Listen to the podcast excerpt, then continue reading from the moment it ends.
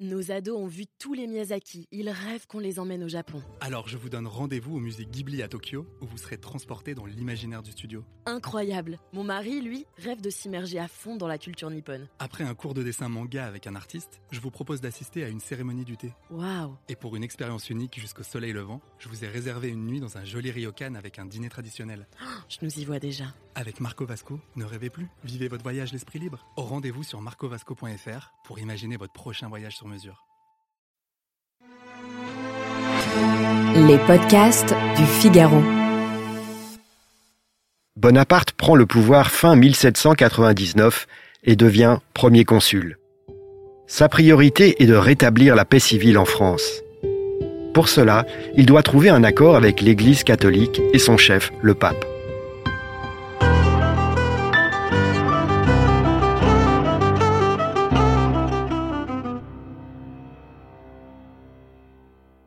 Quelle est la situation à l'époque? Dès le début de la Révolution française, les biens du clergé ont été nationalisés. La constitution civile du clergé, adoptée par l'Assemblée en 1790, met l'Église de France sous tutelle de l'État.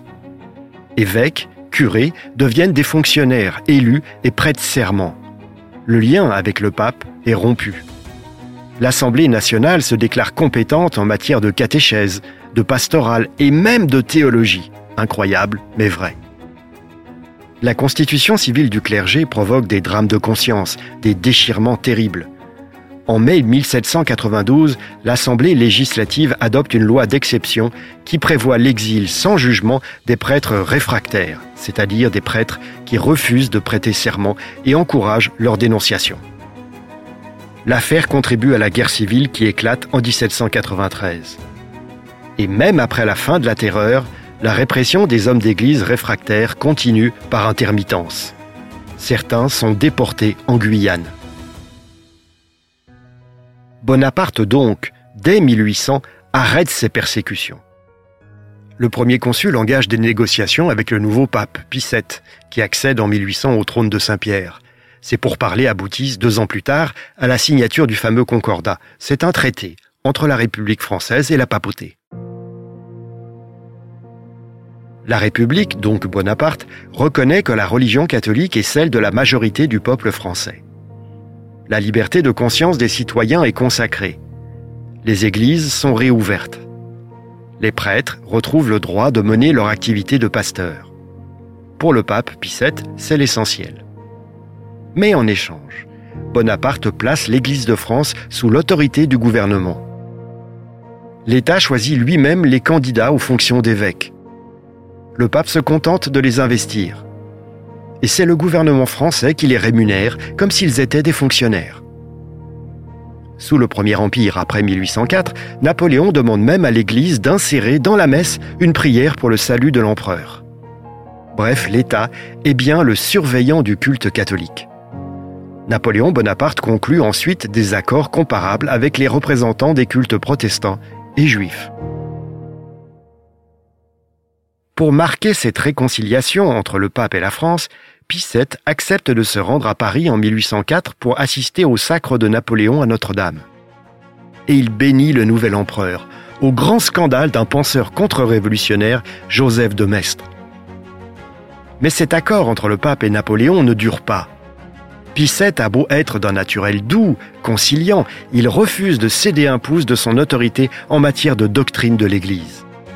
En 1809, l'empereur, en pleine dérive absolutiste, annexe carrément les États pontificaux à la France, les États pontificaux, c'est-à-dire la région qui entoure Rome. Ces années-là, on peut lire sous les cartes de France que notre pays compte 130 départements. L'un d'eux porte le nom suivant, département Bouche du Tibre, chef-lieu Rome. Le pape Pie VII riposte à l'annexion des États pontificaux en excommuniant aussitôt Napoléon.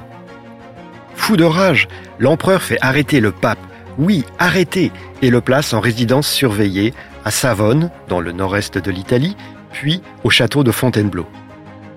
De nombreux prêtres et certains évêques qui protestent sont arrêtés à leur tour et emprisonnés. Napoléon perd le soutien des catholiques français.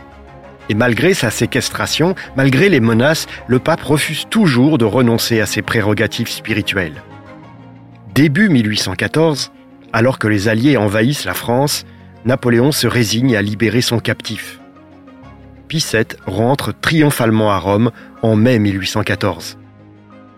Après Waterloo, lorsque tous les Bonapartes devront s'exiler, le pape, non sans grandeur d'âme, accueillera dans ses États la mère de Napoléon et sa sœur préférée, Pauline.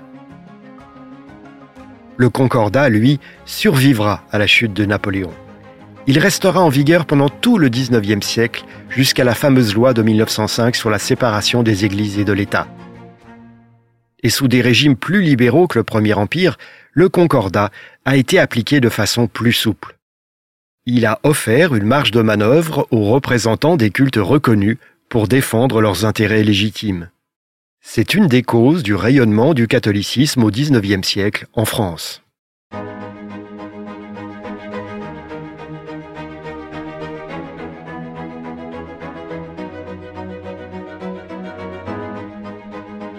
Merci d'avoir écouté ce podcast. Je suis Guillaume Perrault, rédacteur en chef au Figaro. Vous pouvez les retrouver sur lefigaro.fr et sur toutes les plateformes d'écoute.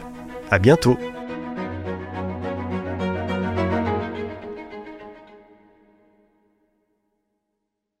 Nos ados ont vu tous les Miyazaki. Ils rêvent qu'on les emmène au Japon. Alors je vous donne rendez-vous au musée Ghibli à Tokyo, où vous serez transporté dans l'imaginaire du studio. Incroyable. Mon mari, lui, rêve de s'immerger à fond dans la culture nippone. Après un cours de dessin manga avec un artiste, je vous propose d'assister à une cérémonie du thé. Waouh Et pour une expérience unique jusqu'au soleil levant, je vous ai réservé une nuit dans un joli ryokan avec un dîner traditionnel. Je nous y vois déjà. Avec Marco Vasco, ne rêvez plus, vivez votre voyage l'esprit libre. Au rendez-vous sur marcovasco.fr pour imaginer votre prochain voyage sur mesure.